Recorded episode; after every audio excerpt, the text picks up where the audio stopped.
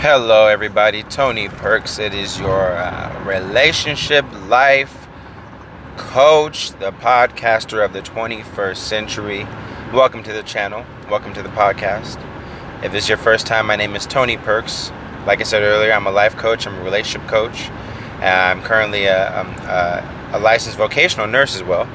And I'm here to spread any knowledge that I obtain while being from a adopted family, from a toxic relationship dealing with a narcissist, and to being a single parent for for a little bit of time, and to now being married and co-parenting while being a minister um, of the Lord Jesus Christ, and trying to find my way into what my passion is.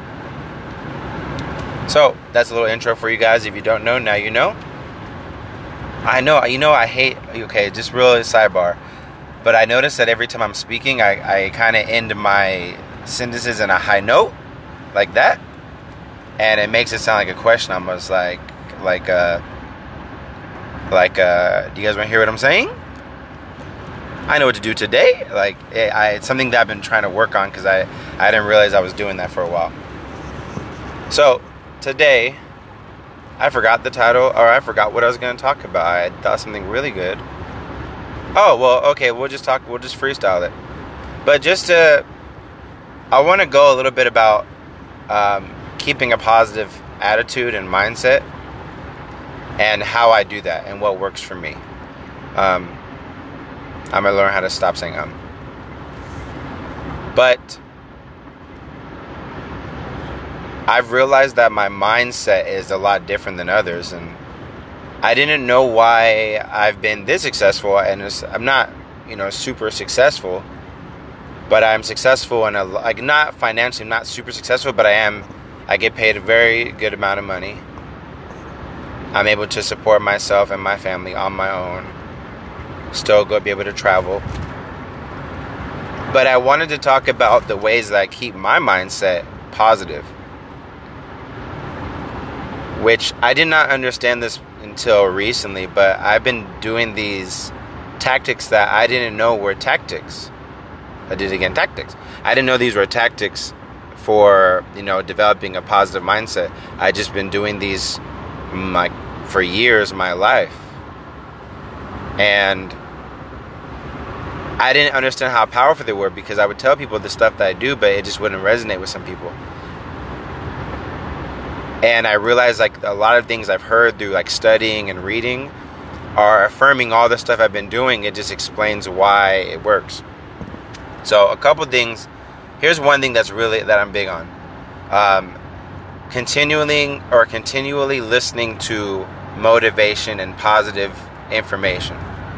I can't stress that enough. You know, in the 21st century now, it's been plagued with just a, a rampage of negative and self-debilitating like ideals and thoughts and it's all about you and you know the world is a bad place and you got to be a shark to win. You know the stuff you know it's all about me and mine and f you and that kind of stuff you know? It keeps you in a place that like there's no community there's no you know unity as people. It's just i gotta get mine for my family you gotta get yours and that's it and I've come to understand that I literally listen to so much positive information, like, you know, affirming, you know, to, to lead with my heart, number one. To always lead with my heart. Two, to show compassion and empathy to others. I'm extremely big on that. I'm extremely big on that. I it's a fundamental piece. I, I truly believe from the bottom of my heart, I truly believe that if everyone treated people how they want to be treated, the world would be a better place. Not treated how you are treated, treated how you want to be treated. That's a big difference. Because there's a lot of times I should treat people a certain way because they treated me a certain way, but I don't. Or I try not to, at least. And most of the time I'm pretty successful. There's times where, you know, I'm a human, I mess up, uh, I get angry, just like the average person does. But I really, truly try to live my life in a way that is, I choose compassion over everything. And I empathize every time and sometimes it can it can be like it's it's almost like I'm naive to a certain degree. But how I view it is I just try to put out as much as I can with positivity, and I hope in return that someone may do the same thing. And I think sometimes I get upset is because I expect someone to actually do it and they don't, and then it kind of makes me feel a certain way. But I'm working on myself, and I'm able to identify that and understand. But that one thing is really try to keep a lot of positivity in my in my ears. I listen to a bunch of motivational speakers saying how you can do it, how you can achieve your dreams. But that's not the only way, you know, that's not the only key. But it is a big factor.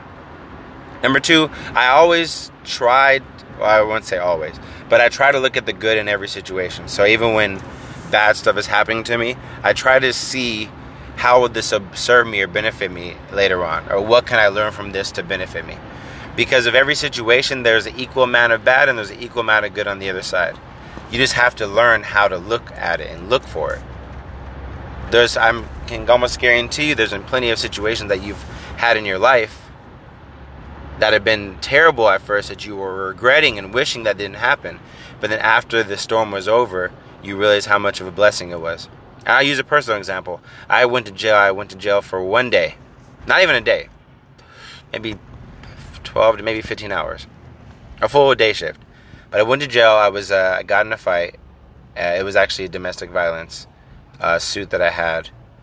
Um, and it's not when you when you hear that you think oh domestic violence this guy is like crazy whatever but it wasn't a situation at all i mean i did do something i did do something wrong um, but it, it, was it was provoked and it was unintentional it wasn't even like it actually wasn't even meant to be what it was but so I got charged with a domestic violence case.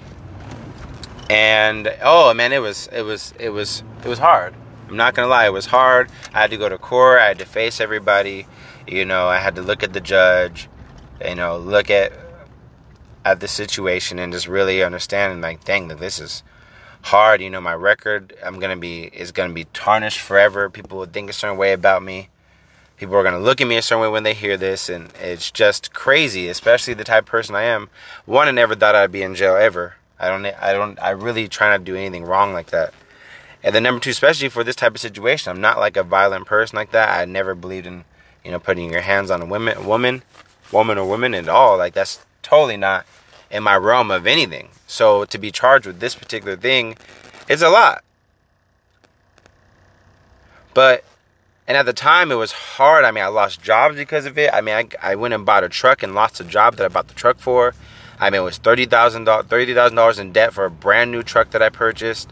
I had no income coming in. Uh, you know, I had no job. I lost my job. My dad died at that time, and it was rough. It was hard. It was hard. But what I gained from it was I really taught me to appreciate my freedom. It really it taught me to keep myself composed. It taught me after going through my anger management slash domestic violence classes that it taught me to keep my emotions, keep myself in check at all times. To keep myself composed and that's one of those traits that you need to especially be um, uh, successful. You need to be able to keep yourself uh, composed under pressure. Because a lot of times you're going to go through trials and situations that look like what the hell? I never seen this coming. But you have to learn how to keep a cool level head. You got to learn how to think under pressure. And all these things all that situation taught me that. It taught me the importance of keeping a cool head. It taught me the importance of keeping uh, keep myself composed under pressure. It taught me itself how to not how to like you know not lash out and get angry. It taught me how to if I'm seeing red, I need to leave the situation and come back at a better time. So look for the blessings and things. That's like that's one of my biggest takeaways is look for the blessing in everything because everything there's a blessing whether you see it right now or not. And that's everything. And there may things that happen that you may not know until years later. You may not understand it in your lifetime. You may not, but I know that in every situation there's good in it. Even when I got punched in the face by a 17 year old kid recently, even though I was angry and I was hot, I still knew that there was a lesson in this that needed to be learned for myself. That is ultra, like this, it's almost priceless. I had to go through this crazy stuff to realize the blessing that I had on the other side you know, which is sometimes you need to learn when to let when you when uh, sorry sometimes you need to learn when to allow somebody to do what they're going to do what they need to do. It's not your personal place to get into everyone's business and if you're not qualified to handle it you shouldn't be uh, doing anything about it. You should call a professional. So there's things i learned you know through these trials and hard situations that i would not take back. As much as i hated those situations i wouldn't take it back because now i've understood so I want to implore you guys that when you're going through a trial, when you're going through hardships, what is it that you need to learn that's going to take you through? Who do you need to become to get out of that situation? Who do you need to become to get out of the situation? And are you thinking outside the box? All people who are successful think outside the box. You got to be different. You got to use your own way of thinking. You got to think for you. Become an individual and really think for yourself. But that's all the tips I have for you guys today. That's really uh, the basis. I know this is all improv today. I didn't even have a. I thought I had a subject, but I didn't. But this is all improv, so we're just gonna keep it going. We're gonna. I'm not gonna stop. I'm gonna become a motivational speaker. I'm gonna become a speaker. Excuse me. I'm gonna become successful, high-ranking motivational speaker. I want to learn how to talk to any type of group, any type of setting, professional, spiritual, emotional, like coach. I, I wanted, I want to do it all, and I'm gonna strive for my dream. And I know it's gonna happen. I don't know when yet, but I know it's gonna happen.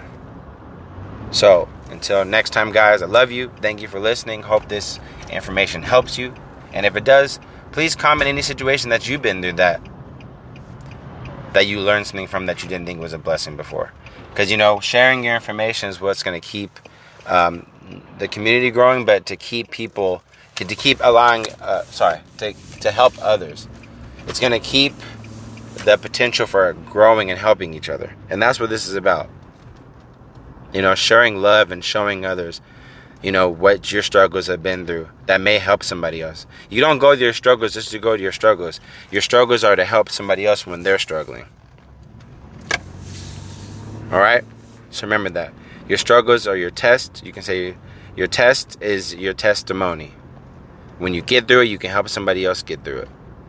And that's where you guys try to be. So until next time, guys, I love you. Thank you for tuning in. And until next time, Tony Perk signing off. Peace, love, and hair grease.